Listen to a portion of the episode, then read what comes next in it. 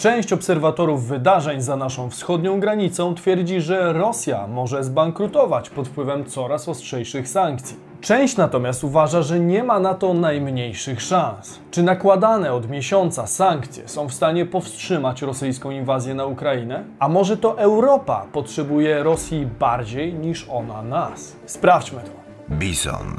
Włączeni do świata biznesu i finansów. Cześć, tutaj Damian Olszewski i witam Was serdecznie w programie Praktycznie o pieniądzach i analitycznej serii Bizon. Warto subskrybować kanał, aby nie przegapić kolejnych części serii. Czas to pieniądz, więc zaczynajmy. Czy sankcje powstrzymają Rosję?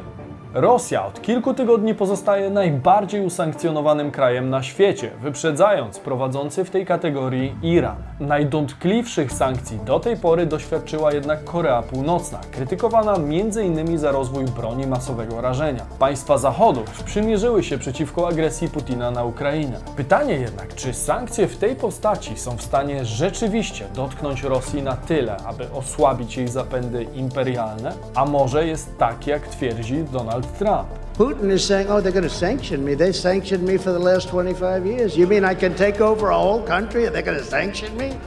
You mean they're not going to blow us to pieces, at least psychologically? The problem is not that Putin is smart, which of course he's smart, but the real problem is that our leaders are dumb. Do czego służą sankcje?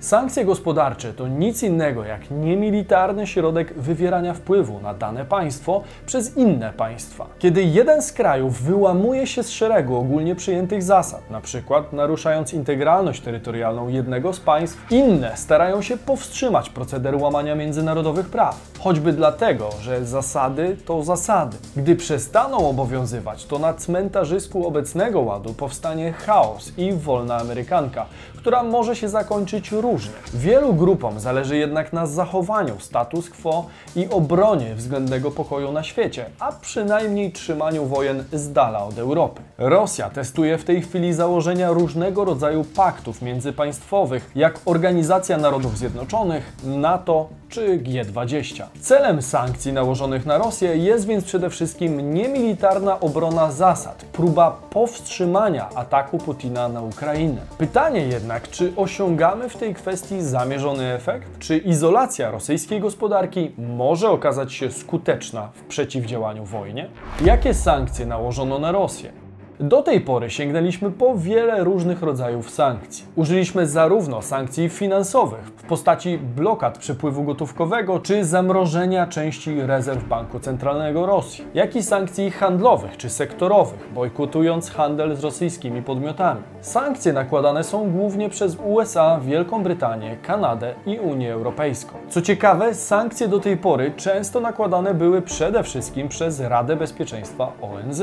Było tak choćby w przypadku Korei Północnej czy Iranu. W tym wypadku mówimy jednak o Rosji, która posiada znaczący wpływ w strukturach Organizacji Narodów Zjednoczonych. Tylko pięciu stałych członków ONZ posiada tak zwane prawo weta, w którym może zablokować daną rezolucję. Mówimy o USA, Wielkiej Brytanii, Francji, Chinach i właśnie Rosji. Próba wystosowania sankcji wobec tych państw i ich najbliższych sojuszników okazuje się zatem bezskuteczna. Sankcjonowaliśmy rosyjski sektor finansowy czy bankowy. Niektóre banki w Rosji zostały już odcięte od systemu SWIFT. Próbujemy zbojkotować rosyjską ropę czy gaz, ale taka taktyka w Europie kończy się póki co odmrażaniem sobie uszu na złość Putinowi. Na taki ruch stać na razie Stany czy Kanadę, które zdecydowały się na zupełną rezygnację z rosyjskiej ropy. Mówimy jednak o dwóch potężnych gospodarkach, które zaraz obok mają płynącą ropą Wenezuelę i same też wydobywają surowiec w znaczących ilościach. Sankcje na Rosję objęły także m.in. zamrożenie aktywów Centralnego Banku Rosji,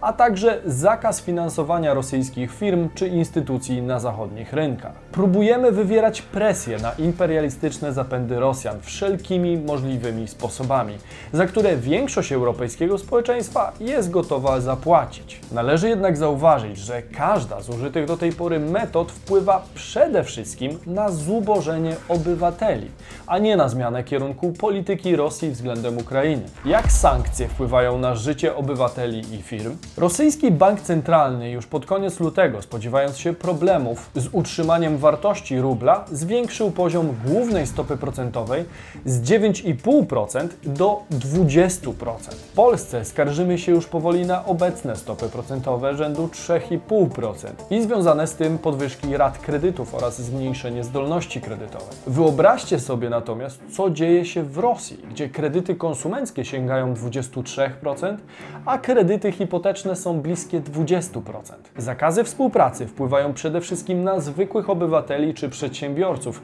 którzy muszą nagle zawrócić z obranego kierunku handlu czy produkcji. Sankcje dotykają nie tylko podmioty rosyjskie, ale i wszystkie podmioty, które współpracowały z rosyjskimi firmami, produkujące na rosyjski rynek czy posiadające aktywa na ich terytorium, takie jak fabryki, restauracje czy hotele. Mocno ucierpiał choćby sektor motoryzacyjny, pozostawiając za sobą całe fabryki umiejscowione w Rosji. Interesy za naszą wschodnią granicą robił m.in. Volkswagen, BMW, Mercedes czy Renault. Dla koncernu Renault Rosja była drugim po Francji rynkiem zbytu. Natomiast sytuację odczuje cały europejski rynek motoryzacyjny, który dalej nie będzie produkcyjnie nadążał za popytem. Bojkot rosyjskiego rynku sprawi, że nie tylko zabraknie nowych samochodów, ale i produktów bardziej podstawowych. Ukraina jest czwartym na świecie eksporterem pszenicy, zapewniając 9% produkcji przeznaczonej na eksport. Rosja natomiast pierwszym z wynikiem 18%. Zasianie pól na Ukrainie będzie raczej niemożliwe, a Rosja natomiast może celowo ograniczyć eksport, stabilizując rynek wewnętrzny. Jeszcze gorzej będzie w przypadku oleju słonecznikowego i nasion słonecznika, gdzie oba kraje posiadają aż 53% udział w światowym handlu. Zakłócenia na linii dostaw zboża u tak znaczących producentów prowadzą do zwiększenia cen podstawowych produktów jak chleb czy bułki. W skrajnych przypadkach sytuacja może prowadzić nawet do klęski głodu w krajach uzależnionych od dostawy z Rosji i Ukrainy. Mówimy przede wszystkim o krajach afrykańskich i państwach takich jak Somalia czy Burundi, gdzie mieszkańcy już w tej chwili narażeni byli na głód. Sytuacja może się natomiast spotęgować. W znaczącym stopniu uzależnione od dostaw od naszych sąsiadów są również Madagaskar, Sudan, Benin czy Egipt. Natomiast takich krajów istnieje całe mnóstwo. Ceny zbóż rosną na światowych giełdach, natomiast my odczujemy to również w polskich piekarniach. To wszystko przekłada się oczywiście na inflację, najbardziej odczuwalną dla przeciętnych obywateli. Jednym z popularnych mierników inflacyjnych w Rosji jest. Tak zestaw barszczowy, czyli cena produktów wchodzących w skład popularnej na wschodzie zupy. Już w tej chwili widać wzrosty cen poszczególnych składników. Oficjalna inflacja w Rosji według prognoz może w tym roku sięgnąć nawet 20%.